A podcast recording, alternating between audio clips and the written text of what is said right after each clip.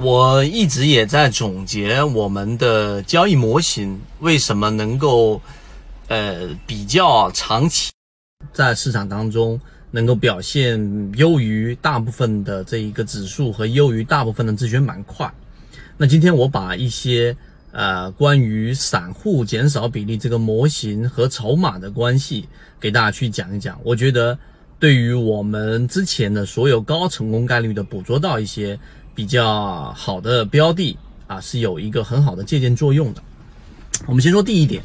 就是我们的这一个筹码分布啊，它这一个是始于陈浩天狼五零这一个软件，它实际上呢是把每一个短期阶段里面的成交量，然后把它作为记录在价格区域当中，然后做成了这样的一个筹码分布，然后有了筹码峰，然后让我们。从原来看股价成交量这一种比较模糊的状态，转变成从股价的一个阶段里面有一个比较大的一个筹码密集峰。以前的这一种方式只能看到成交量，而在筹码分布上，它给了我们一个更直观的知道大部分的筹码到底是在聚集还是在分散。这一点上是有一个很好的这一个进步，并且对我们的交易是有很大的一个帮助的。这个是筹码分布。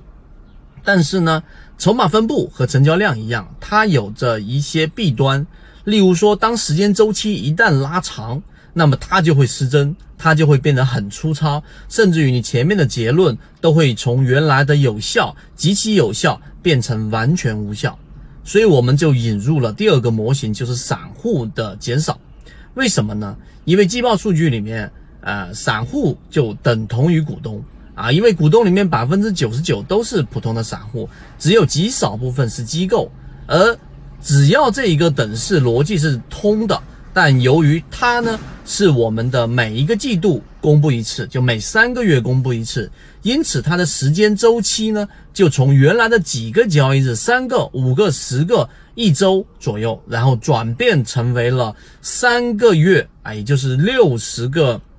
我们的这个交易日。那么这样的一个周期的拉长，然后呢，不断不断的拉长，六十、一百二等等。那么这样的周期不断拉长的过程当中呢，我们就弥补了筹码分布和成交量它的这种短期作用，这是第二点。所以第三点，你可以把我们在《泽西缠论》第一季。泽西缠论现在出现的第二季里面的内容不断的整理，然后呢，你会发现，实际上我们所说的三季报也好，一季报也好的散户割肉模型，找出在这一个季度里面散户大幅割肉的个股，实际上它的这一种逻辑基础和筹码分布是一样的，它都是要去寻找到在一个区域当中的不正常的现象，在某一个区域当中筹码快速聚集的这种现象。这种现象呢，我认为是在可能为数不多我们散户可以获取的信息当中最可靠、最可靠的之一啊！它这个这个是我们的模型当中成功的地方，也是能够持续运用的地方，也是我们分享给圈子里面各位很核心的一个地方。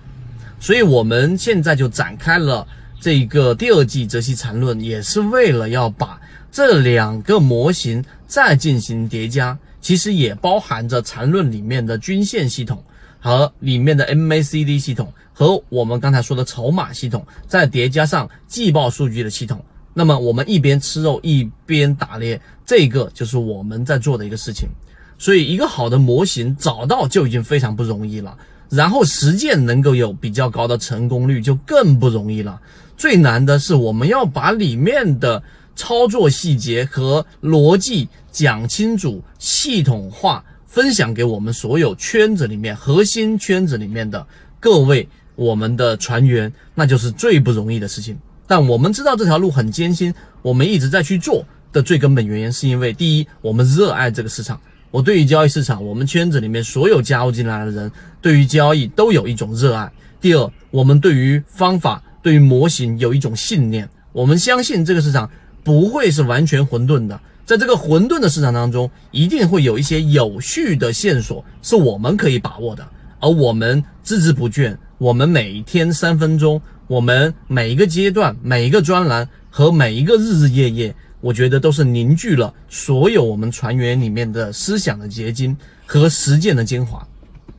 这个是我们在筹码分布和散户割肉模型里面我的一个感悟，所以我非常真诚的告诉给大家，我们的这一个交易模型，我们的圈子的初心一直没有改变。我们期待真正的不想推荐股票的，然后不想知道买卖的，我知道这些东西是没用的人，然后更加理性的人，去寻求方法的人，找模式的人，能够找到我们的。这一个圈子加入进来，那在这一个圈子这样的一种生态环境当中，一定能够诞生出很多真正的牛散。而这一个就是我们圈子里面最大的一个资源和最大的一个福报，因为最终一定会反哺到我们身上的每一位船员，这是我们的福利，也是我们的福报，也是我们做这个圈子里面最大最大的动力。希望大家自信。好，今天我们就简单的通过这个地方拓展了一些内容，希望今天的三分钟对你来说有所帮助，和你一起终身进化。